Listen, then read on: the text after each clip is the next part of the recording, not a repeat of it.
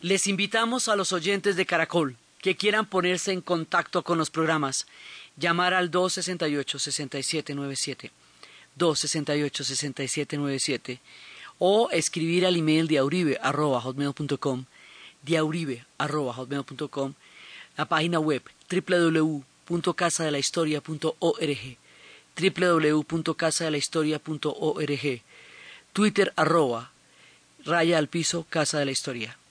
Hoy vamos a ver la descolonización africana. Comienza todo el proceso de independencia.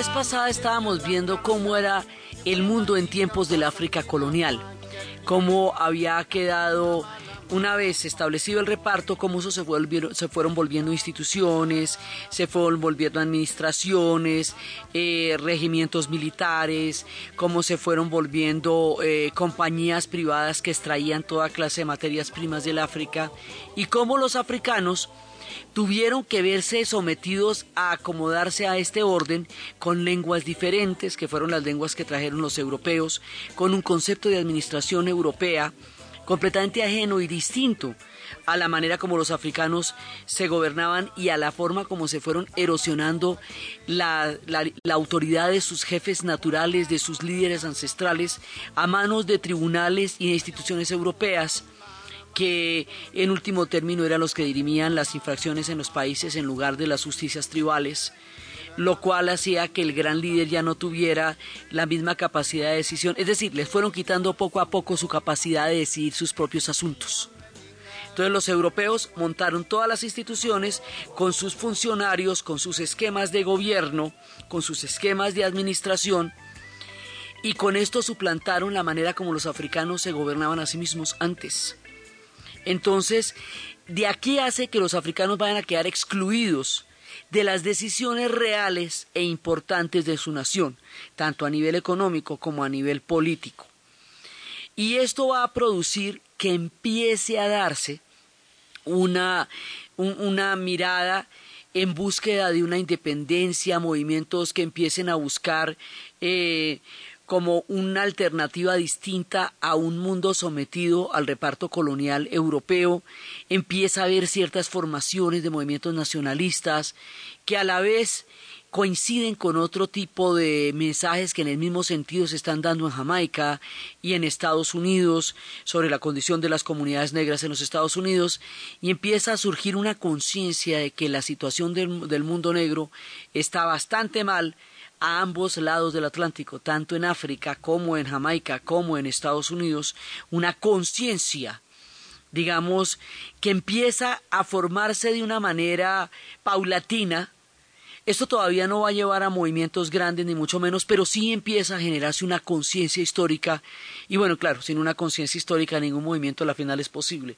Entonces, resulta que empieza toda la teoría de Marcus Garvey en Jamaica de retornar al África y de y de, es, eh, eh, de sentirse ubicado con las raíces, con las raíces africanas, porque al otro lado del Atlántico las raíces africanas son las que empiezan a dar base para buscar unas mejores condiciones de vida.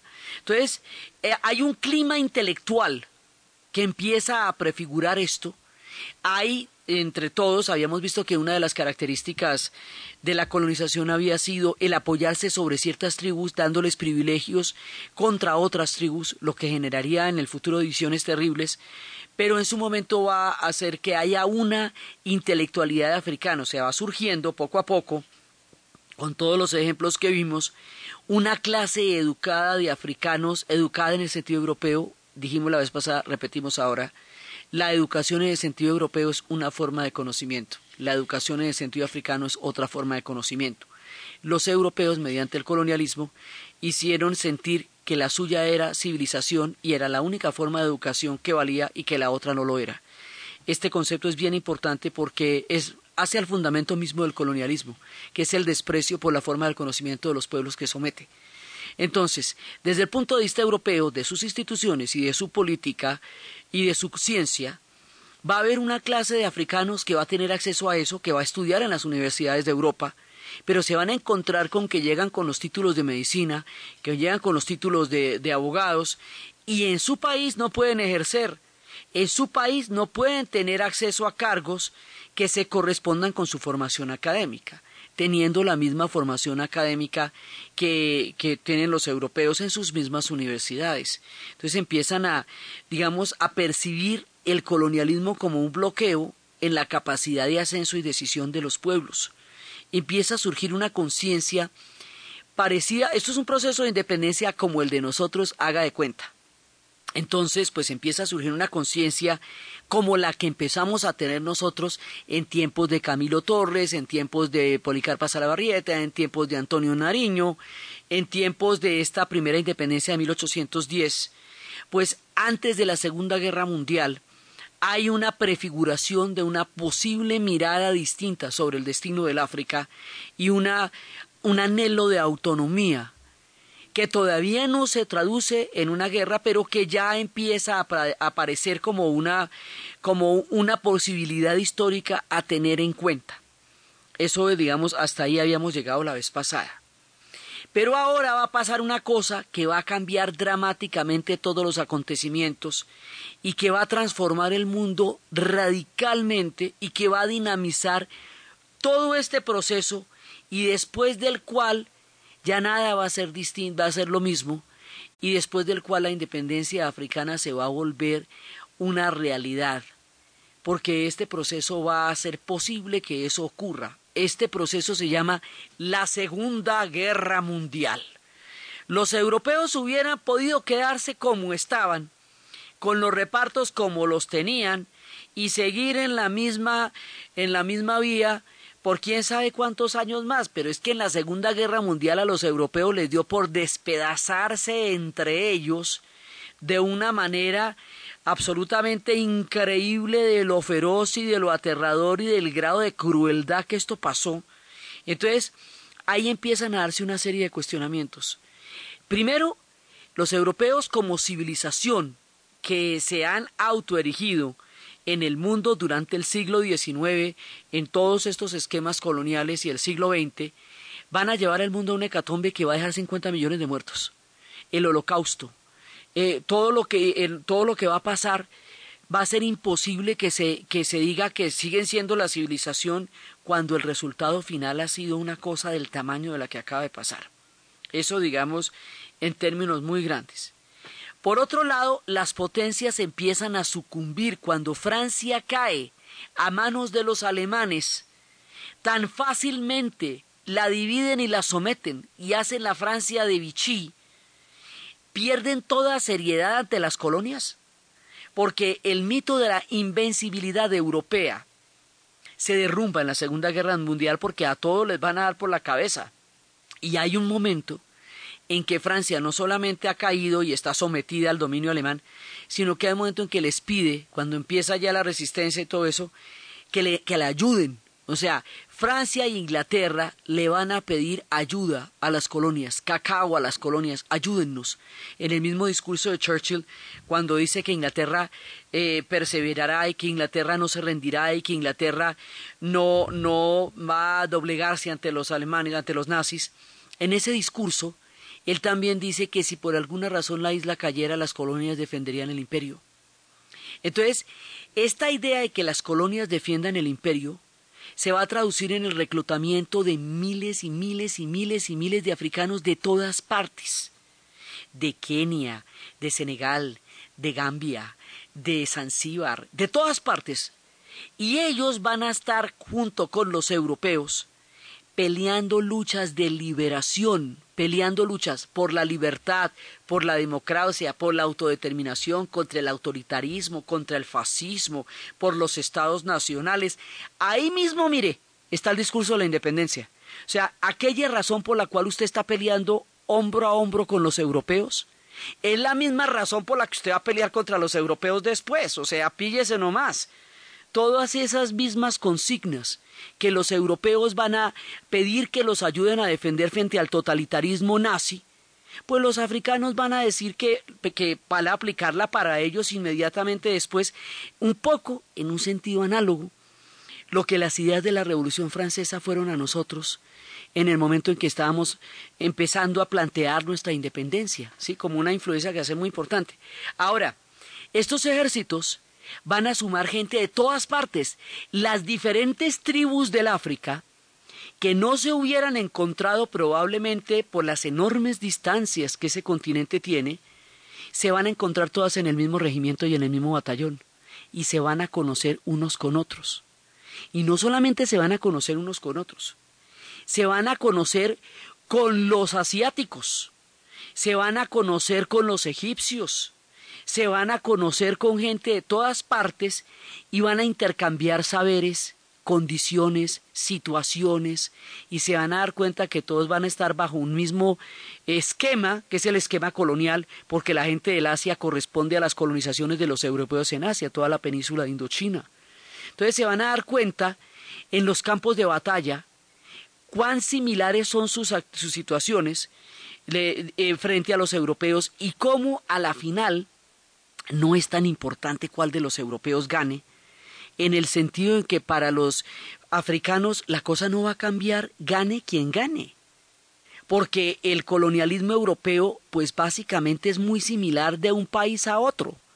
Entonces, eso, pues, poco a poco se van a dar cuenta cuán específica es su papel dentro del mundo europeo y cuál distinto es al que los europeos están confrontando los unos con los otros. O sea, hay una lectura distinta de África dentro de la Segunda Guerra Mundial a la que Europa está teniendo y están combatiendo con ellos. Y van a ser unos grandes guerreros. Entonces, pero por ejemplo en Kenia, casi el 20% de la población fue reclutada para pelear con los ingleses en la Segunda Guerra Mundial, el 20% de la población adulta en edad de combatir, o sea, es muchísima gente.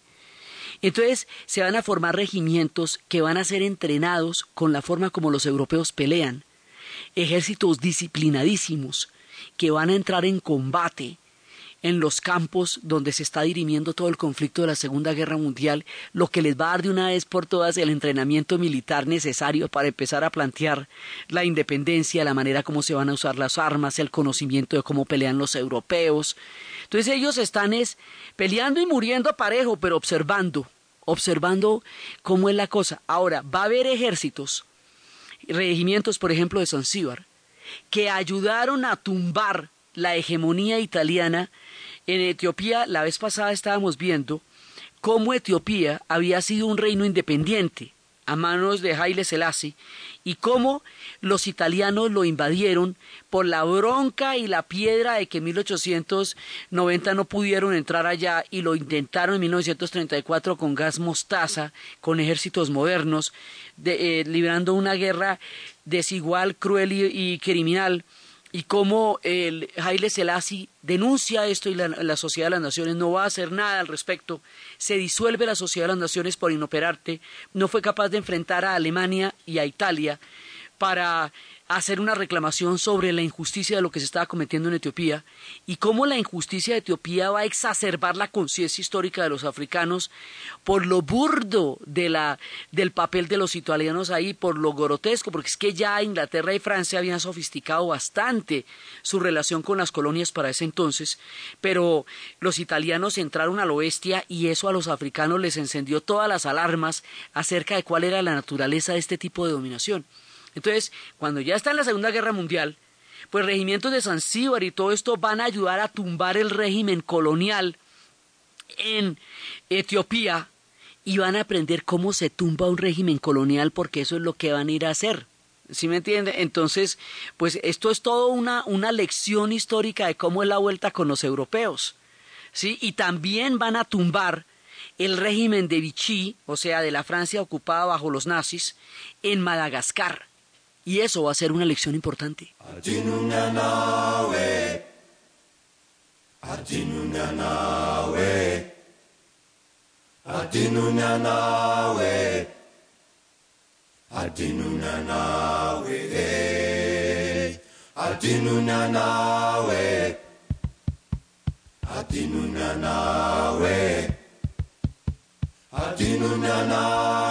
La historia del mundo en Caracol Radio.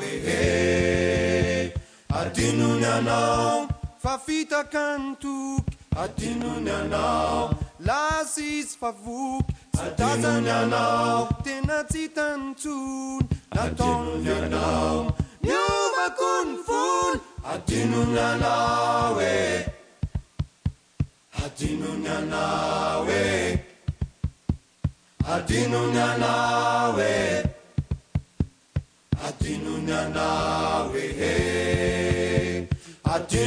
Paradójicamente, esto que los ingleses llamaban que las colonias ayudaran a preservar el imperio en la hora de la Segunda Guerra Mundial, es lo que va a empezar a generar el fin del imperio.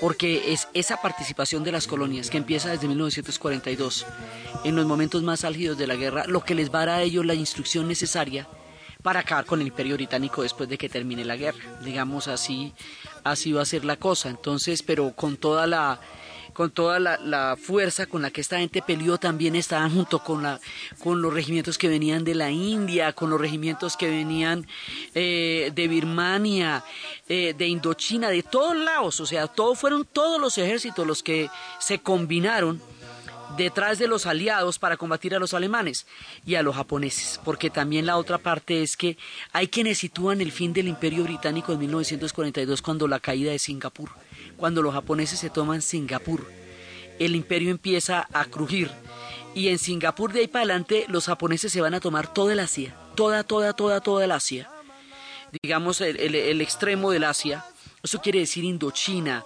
quiere decir eh, eh, todo lo que es Tailandia, Laos, Cambodia, Vietnam, todo eso se lo van a tomar, eh, se van a tomar también em, bueno, Indonesia, que era en aquella época un dominio holandés, Filipinas, que eran bases norteamericanas, o sea, la expansión japonesa va a ser muy grande. Entonces muchas especias que se traían antes del oriente, ya no me pueden traer de allá porque eso está en manos de los japoneses. Entonces se van a traer es de, del África, de Zanzíbar, lo que aumenta en mucha medida la demanda de los ingleses de, de materias primas originadas en el África, porque las rutas hacia el lejano oriente quedan totalmente interrumpidas por la dominación japonesa. Entonces, eh, los escenarios empiezan a cambiar y por otro lado, cuando terminó la Primera Guerra Mundial, y los territorios que eran alemanes quedaron repartidos entre los ingleses y los franceses, como habíamos visto, eh, que fue el caso de Camerún, que fue el caso de Togo, que fue el caso de Namibia, que fue el caso de, Tanzania, de Tangañica, pues, ¿qué diferencia les hizo a ellos? A ver, que ya no estuvieran bajo la dominación alemana, sino bajo la dominación inglesa y bajo la dominación francesa. ¿Eso qué cambió? Eso les daba mayor capacidad de decisión, eso les daba mayor participación en sus asuntos, nada a la hora del té. Entonces ellos ya habían vivido la experiencia de un reparto entre los mismos y un reparto entre los mismos no cambia nada sustancialmente. O sea, siguen siendo de todas maneras colonias, ya que de los unos, ya que de los otros. No, no, no, eso, ahí no hacemos ninguna, ahí todavía no hemos hecho ninguna gracia, pues con que nos repartan otros. Entonces eso ya les queda claro, porque ya pasó después de la Primera Guerra Mundial. Entonces la Segunda Guerra Mundial moviliza toda esta cantidad de gente en esta cantidad de escenarios, porque esto es por todas partes del mundo, y una vez que, que termine la guerra, ya nada va a ser lo mismo, porque la guerra alteró toda la relación de fuerzas que había en el mundo, y después de que termine la Segunda Guerra Mundial, el mundo es otro, totalmente distinto empezando porque después de que termine la Segunda Guerra Mundial, Europa ha perdido la supremacía, que tuvo de una manera hegemónica y única durante todo el siglo XIX y comienzos del siglo XX, no hay a quien le pusiera la pata a Europa. Pues ahora va a haber quién, los Estados Unidos y la Unión Soviética. O sea, después de terminada la guerra, los Estados Unidos y la Unión Soviética emergen como potencias y Europa está devastada, pero devastada es devastada y la Unión Soviética, después de, todo lo que hemos visto en Stalingrado y en Kursk y en Leningrado, se gana la silla para repartirse el mundo y los Estados Unidos, eh, con, con, su decisiva intervención, ya después de lo de Pearl Harbor, pues se gana la silla para defender el otro lado y además con el horror de la bomba atómica. Entonces los europeos pasan a un segundo plano. Ya no son los dueños del mundo, y ellos mismos están gravemente destruidos porque los bombardeos fueron sobre Europa. Entonces hemos visto durante las series de las guerras mundiales lo que significó reconstruir Europa cómo se necesitó el plan Marshall económicamente, pues esta gente no tuvo ninguna producción durante la guerra distinta de la de las armas, desmanteladas las industrias. Esto fue una hecatombe, eso fue casi que apocalíptico para los europeos. Todos los europeos terminan mal lo que llaman mal. Entonces toda la invencibilidad, el mito de la invencibilidad europea cayó con los primeros disparos de la Segunda Guerra Mundial y en el estado en que quedan estos pueblos ya no pueden ni gañir, de todas maneras quedan bastante, y en el caso de los franceses, profundamente divididos entre la Francia que colaboró con los alemanes y la que enarboló la resistencia, y en un momento dado hubo dos años en que la resistencia francesa estuvo funcionando en Brazzaville, capital del, hoy, del Congo francés. O sea que en Brazzaville ellos fueron focos de resistencia contra los nazis los ejércitos pelearon también por la misma resistencia con la resistencia contra los nazis. Luego saben cómo se hace una resistencia clandestina contra un poder imperante. Lo, estuvieron viviendo ellos ahí también. Entonces, terminada la Segunda Guerra Mundial, los europeos piensan que no pasó nada, que nos vamos a sentar y vamos a volvernos a repartir los territorios como lo habíamos hecho después de la primera y que bueno, y que usted queda con esto, yo quedo con otro, y resulta que no. Eso ya no se puede, porque el mundo es otro y la política es otra. La historia del mundo en Caracol Radio.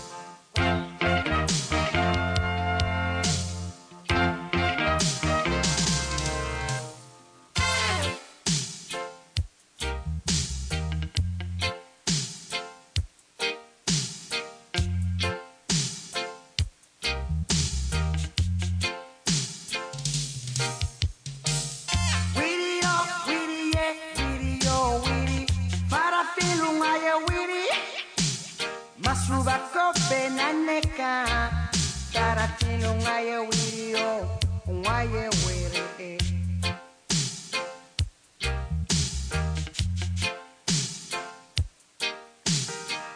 Madege dombo gbe Madege dombo gbe ni pasi pasi.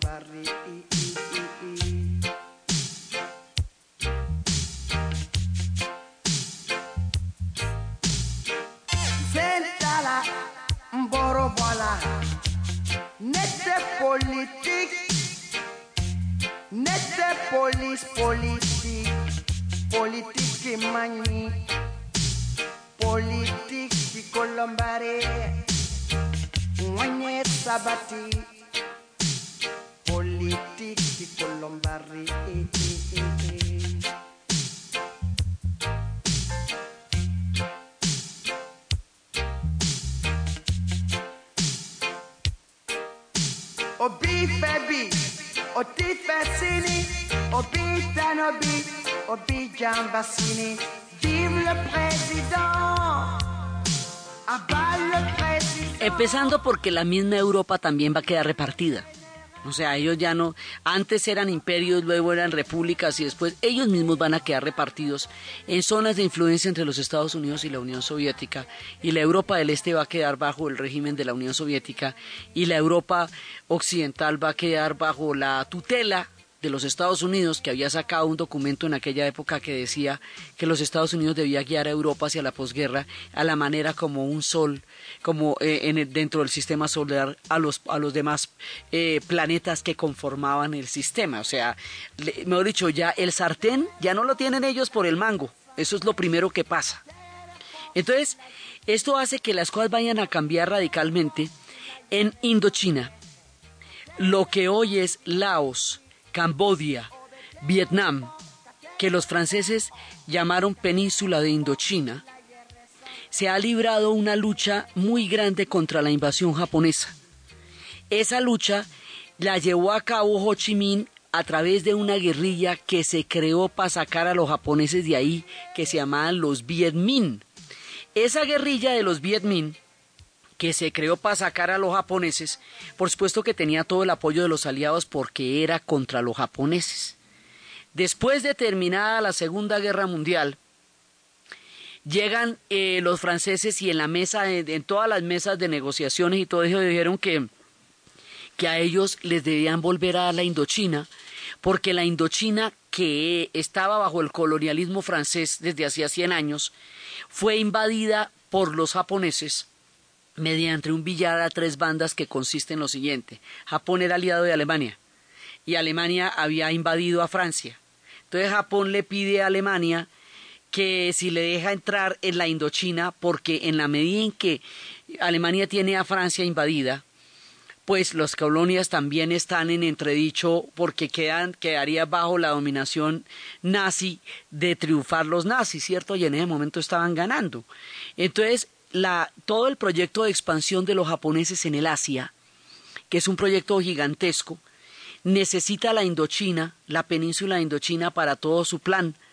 Y le dice a los alemanes que, son, que es con quien toca hablar porque Francia ha caído y está dividida. La mitad es pro-nazi, que es la de Vichy, la que colaboró, y la otra mitad está en la resistencia, en la clandestinidad. Entonces ahí el que está al mando es Alemania, o sea, los nazis, la Alemania nazi, la Alemania de Hitler. Entonces, en ese momento, los japoneses aprovechan para meterse en la Indochina con el aval de los alemanes que están haciendo lo suyo en Europa. Entonces, Tin se les clava la guerrilla. Cuando termina la guerra, entonces, y se reúnen otra vez las potencias occidentales, Francia reclama sus antiguos territorios coloniales en Indochina y se los entregan. Vuelven y le dan la Indochina a los franceses y los vietnamitas y los camboyanos dicen, ¿cómo? ¿Qué qué? A ver, mire, venga, le explico, yo no hice una guerrilla de este tamaño para sacar a los japoneses para que me cambien de dueños, para que se me vayan los japoneses y otra vez me esclaven a los, a los franceses que llevan aquí un, un siglo. ¿Cuál es la gracia? Entonces, se van también los franceses, señores, les voy comentando. Entonces, esa guerrilla Viet Minh que se había armado contra los japoneses ahora la van a poner contra los franceses porque quieren volver a someter a Indochina al dominio colonial.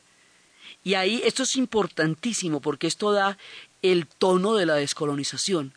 Entonces empieza la guerra contra ellos.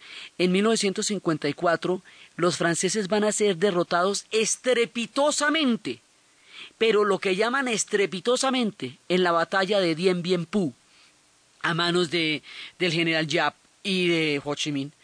Tanto, o sea, van a quedar tan mal que para poder sacar los cañones del barro, le van a pedir ayuda a los norteamericanos porque es que quedaron literalmente en, en, en, en, ensopados ahí, en los pantanos. Y la ayuda que le piden a los norteamericanos, los franceses, para sacar los ejércitos coloniales de ahí, más la ayuda política que les va a pedir el régimen de, de Nguyen Diem, es lo que justifica que los americanos entren en Vietnam. Eso es por eso que se van a meter originalmente. Entonces, los franceses, ¿qué pasa? El ejército que se pierde en Indochina es lo grueso del ejército colonial. De todas estas eh, estos ejércitos que habían hecho los franceses, de toda la legión extranjera, que era con la que sometían a las tropas coloniales, que son los que se ven en las películas. Ahí va a morir la gran mayoría del ejército colonial. Luego, cuando empiece la descolonización en el África, ellos no van a tener con qué, porque en Indochina sucumbió la mayor parte de su ejército. Entonces, el colonialismo tiene una mirada global que la está haciendo desde Ho Chi Minh hasta Patricio Lumumba, pasando por Kwame Nkrumah, en ese momento un país que se llamaba Costa de Oro y que luego de la independencia pasaría a llamarse Ghana, por los antiguos imperios de Ghana del África Occidental, y que era en ese momento eh, colonia inglesa.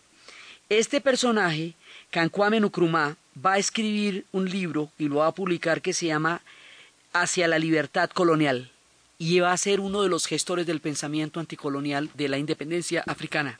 Entonces, aquí ya se está generando una conciencia, porque Ho Chi Minh también va a decir, bueno, es que aquí el tema es que el colonialismo tiene sometido a una gran parte del planeta a los intereses de unos pequeños países europeos, a los intereses de Francia, a los intereses de Bélgica, a los intereses de Gran Bretaña, y todo el resto de nosotros estamos montados en el esquema que ellos nos montaron. Y ese esquema ya no va a ser válido para nosotros, para ninguno de nosotros.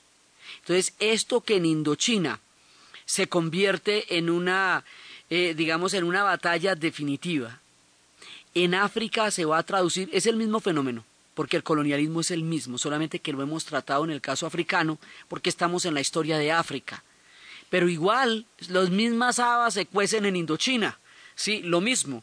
Y es, habíamos visto, el colonialismo de los de, Inglaterra y Francia arranca en el momento en que termina el colonialismo español. O sea, cuando nosotros nos vamos a independizar, a comienzos del siglo XIX es cuando los europeos van a invadir el resto del planeta. Y mientras y nosotros quedamos independientes y España pierde el imperio. Entonces ahora le toca el turno a los que colonizaron el planeta. O sea, allí donde estaba España en la invasión napoleónica, ahí está Inglaterra y Francia en la Segunda Guerra Mundial. Es, digamos, es una situación parecida, que es un factor que detona una desarticulación profunda de un orden imperial, lo que hace que empiecen a darse las condiciones para que esto empiece a caer. Por eso, después de la Segunda Guerra Mundial, la descolonización es el destino que va a tocar. Y es así como en África se van a independizar tantos países, así nomás que se los digo, Marruecos, Argelia, Libia, Mauritania, Mali, Níger, Chad, Sudán, Burkina Faso, Ghana, Nigeria, Camerún, Gabón, República Centroafricana, Zaire, Angola, Zambia, Namibia, Botswana, Zimbabue, Tanzania, Mozambique, Uganda, eh, Kenia, Sudán, Somalia, Madagascar, como por decirles. Esto llega a ser, va a ser un fenómeno tan grande que en un momento dado la gente que estaba haciendo Atlas paró la producción de Atlas a ver cómo quedaba el mundo, porque 17 países se van a independizar en 1960, cuando nosotros estábamos en el bicentenario, en el 2010. 17 países africanos estaban en el eh, cincuentenario a los 50 años de la independencia. O sea, haga de cuenta, toda la vuelta que nosotros tuvimos que hacer en tiempos de Bolívar, San Martín, de, de Córdoba, de O'Higgins, de, de Artigas, pues la van a hacer los africanos después de la Segunda Guerra Mundial. Exactamente lo mismo, solamente que contra un mundo industrial, un mundo con una capacidad de destrucción muchísimo mayor, un mundo con ametralladoras, un mundo con tanques, un mundo con una capacidad de fuego que no era ni siquiera pensable en la época en que nosotros hicimos nuestra independencia del imperio español. Pero nos vamos a situar en el mismo momento. Y así como nosotros hablamos de Bolívar y de San Martín y hablamos de, de O'Higgins y hablamos de Artigas y hablamos de todos ellos, aquí se va a hablar de Patricio Lumumba, de Jomo Kenyatta, de Kwame Nkrumah, se va a hablar de todos los personajes que llevaron a la independencia del África, de todos sus héroes que van a ser quienes forjaron todo esta el nacimiento de los países africanos hacia un mundo postcolonial, exactamente lo mismo que nosotros hicimos lo nuestro. Entonces empieza toda esta, esta maquinaria a desatarse de una forma que una vez que arranque va a ser imparable. Entonces lo primero que va a pasar es que en 1945, cuando se está, es como el primer antecedente, cuando se está forjando, la, eh, se está celebrando la liberación de París y en los días, en 8 de mayo, cuando, cuando París está siendo liberada y todos los franceses están felices después de todo lo que les tocó pasar, pues en Argelia, que como habíamos dicho al principio del reparto, eso se consideraba ni siquiera una colonia, sino un departamento de Francia, los argelinos salieron a marchar con banderas argelinas, diciendo que ellos también iban a ser independientes como los franceses estaban siendo libres, o sea, en el mismo orden de ideas. Y resulta que las tropas de eh, los, los paracaidistas en ese momento, las tropas francesas en, en Argelia, hicieron una represión muy grande y en la primera, digamos, en la primera confrontación murieron 100 europeos y el resultado, la represalia contra esto, es un, esto va a suceder en Setinf, una ciudad, pequeña ciudad eh, a las, eh, en las faldas de los montes Atlas en Argelia, y se van a levantar ellos, y resulta que la represión del ejército francés contra esta proclama de la libertad de los argelinos va a producir una masacre de alrededor de unas quince mil personas. Y es un día, 8 de mayo, que los argelinos tienen sumamente claro porque es para mostrarles cómo iba a ser la cosa para tratar de independizarse de Francia, que ni siquiera concebía la posibilidad en lo más mínimo de imaginar que Argelia fuera otra cosa distinta a una provincia de ellos al otro lado del, Mediterráneo, el hecho de que hubiera un mar de por medio no les, no les llamaba la atención y pensaban que era una provincia como cualquier otra. No, eso no era una provincia. Esos son los argelinos. Y los argelinos van a empezar con esta gran rebelión. La historia del mundo en Caracol Radio.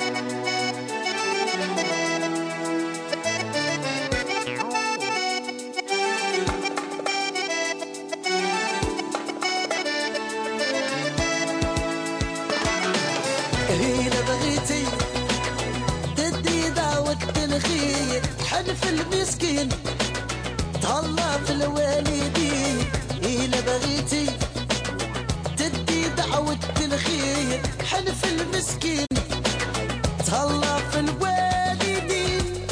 لازم هذه الحياة العبد يدير الخير الخير. إن شاء الله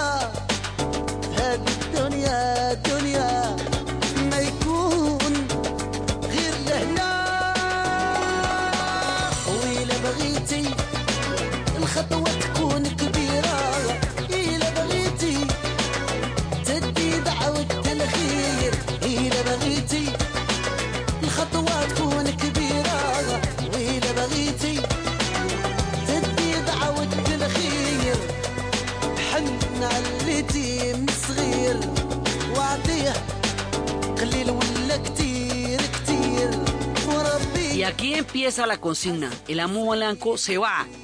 Ahora sí, se va. Pero no de Kenia, ni de Uganda, ni de Tanzania. Se va del África. Esto quiere decir de todo el continente africano. Y empieza una decisión continental, hemisférica, del tamaño de la decisión nuestra cuando Bolívar juró frente al Monte Palomino que no descansaría en paz hasta que la América no fuera libre. Haga de cuenta.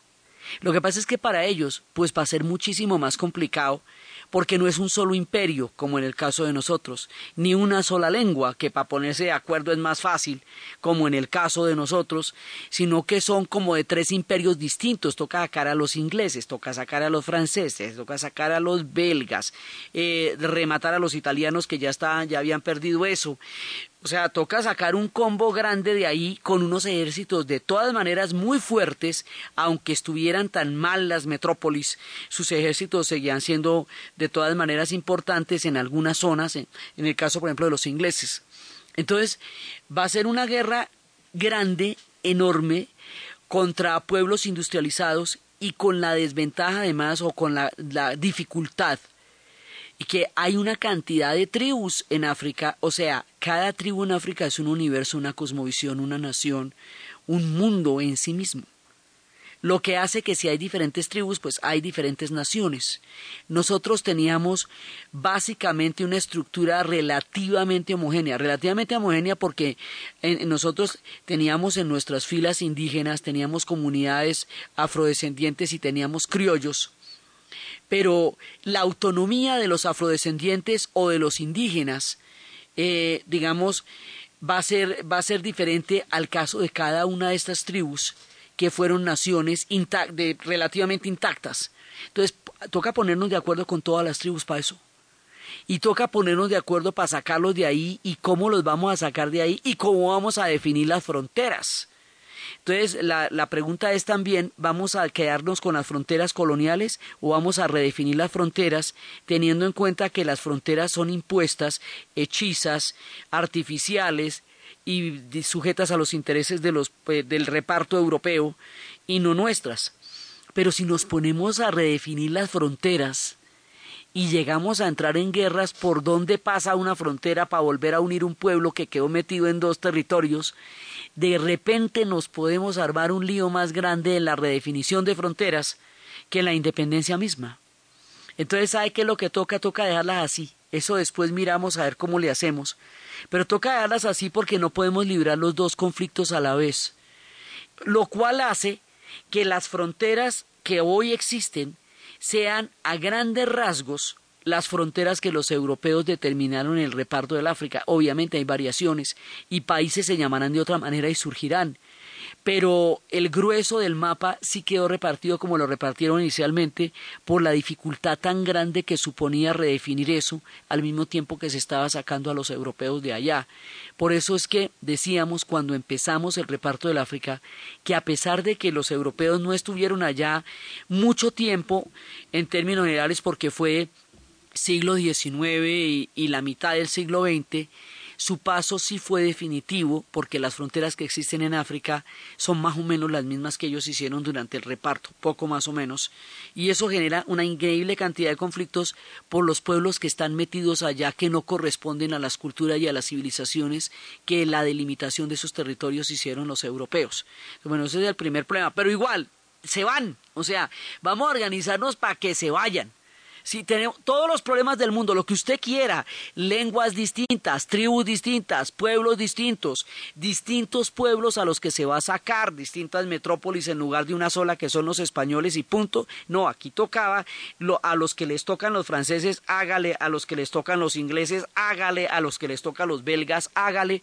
Pero con todo y todo, esto ya es irreversible. O sea, vamos a saber cómo lo vamos a hacer, pero que lo vamos a hacer, lo vamos a hacer.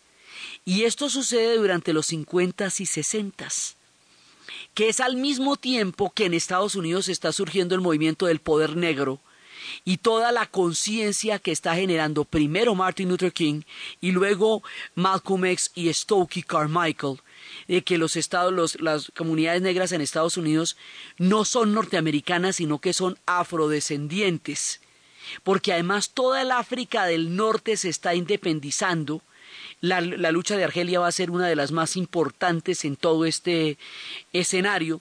Entonces hay un momento en que toda el África del Norte y el África subsahariana se están independizando y que en los Estados Unidos están los movimientos por los derechos civiles y luego los movimientos por el, poder negro y que están también en Jamaica eh, en, una cantidad de luchas y es un momento en que la conciencia negra se va eh, universalizando en el planeta Tierra porque de una u otra manera todos van luchando por su libertad dentro de las particulares condiciones de opresión que cada uno está viviendo en su propio territorio. Y al mismo tiempo el mundo está viviendo la descolonización. Entonces, y esto, todo esto es lo que va a dar después origen al surgimiento de los países del tercer mundo, porque va a haber un mundo distinto que no es el de la Unión Soviética y los Estados Unidos que ganaron la guerra, y tampoco es el de los europeos, porque esas no son las condiciones, sino el de todos estos pueblos que están surgiendo a la luz de la independencia y la autonomía después de la Segunda Guerra Mundial, y eso en la conferencia de Bandung, Indonesia, se, se consolidará como el surgimiento de los países del tercer mundo. Nosotros somos del tercer mundo, ¿no? Para que no nos confundamos. O sea, no estamos ni sentados con los europeos ni pertenecemos a las potencias. ¿sí? Eh, lo que pasa es que nuestra independencia fue siglo y medio antes pero tampoco llegamos a ser primer mundo todavía, eso digamos que nos quede claro para que no nos pongamos vanidosos. Entonces, resulta que empieza todo este proceso y esto va a ser un proceso muy grande porque por un lado es el proceso de sacarlos físicamente de allá y por el otro lado es el proceso de creerse eh, mentalmente, históricamente, revertir toda esa, eh, toda esa ideología europeizante que decía que los europeos eran la civilización y todos los demás pueblos eran la barbarie o el atraso o el subdesarrollo. Y el colonialismo psicológico, mental o ideológico es más difícil todavía que de combatir que el otro, porque se ha colado en los puntos más eh, vulnerables de la sociedad y de la mirada frente a sí misma. África empieza el gran reto de su independencia y es hasta que terminen. Entonces, cuando empieza la cosa, eh, Suráfrica, además es una paradoja terrible, porque Suráfrica se había independizado de los ingleses. Al independizarse de los ingleses, había quedado el país en manos de los colonos descendientes de los holandeses que llamamos Boers. Y esos colonos descendientes de los holandeses que llamamos Boers inspirados en las teorías nazis de la Segunda Guerra Mundial y en todo el proceso de Hitler en Nuremberg, van a montar en 1948 el sistema de leyes conocido como el apartheid, que excluye a toda la comunidad negra, que es la gran mayoría de todos los beneficios del mundo surafricano y lo deja solamente para una pequeñísima minoría blanca y arranca la tragedia de Suráfrica paralelamente a cuando va a empezar la independencia del resto del continente. Cuando el resto del continente empieza su proceso de liberación, Sudáfrica se hunde en las tinieblas del apartheid. Entonces, ellos no estaban en ese reparto y además, acuérdese que en Sudáfrica el tema no es sacar a los holandeses, pues los holandeses se fueron hace mucho tiempo, los que quedan ahí ya son surafricanos, porque el tema ya, ya no es de, de sacarlos, que estos que están aquí se vayan, no, el tema es que esos que están ahí ya están ahí. Entonces, la cosa empieza por el África del Norte, Egipto es parcialmente independiente, pero todo el proceso del panarabismo va a ser un, un punto fundamental de todo este proceso. Y Argelia, después de su rebelión, y de las promesas rotas, porque es que a muchos de estos pueblos se les prometieron sus autonomías si peleaban con los europeos durante la Segunda Guerra Mundial, y después no les cumplieron esas promesas y los volvieron a tratar de someter a las mismas condiciones que tenían antes. Las promesas rotas, las derrotas de la Segunda Guerra Mundial hacia los europeos, el fin de su invencibilidad, la conciencia de un mundo nuevo y de un destino que va a ser diferente, llevan a que empiece como un reguero de pólvora toda la independencia del continente africano. La manera como esto se va a dar los Mao Mao en Kenia, los movimientos del Congo, la rebelión argelina, Bembela, todos sus grandes líderes y la epopeya del surgimiento del África independiente es lo que vamos a ver en el siguiente programa. Entonces, desde los espacios del surgimiento de una conciencia histórica de la Segunda Guerra Mundial, de las tribus que se conocen bajo los ejércitos europeos, de la hecatombe del mundo europeo en los campos de batalla, del surgimiento de nuevas potencias y de una nueva estructura planetaria que surge después de la Segunda Guerra Mundial en la narración Diana Uribe, en la producción Jesse Rodríguez. Y para ustedes, feliz fin de semana.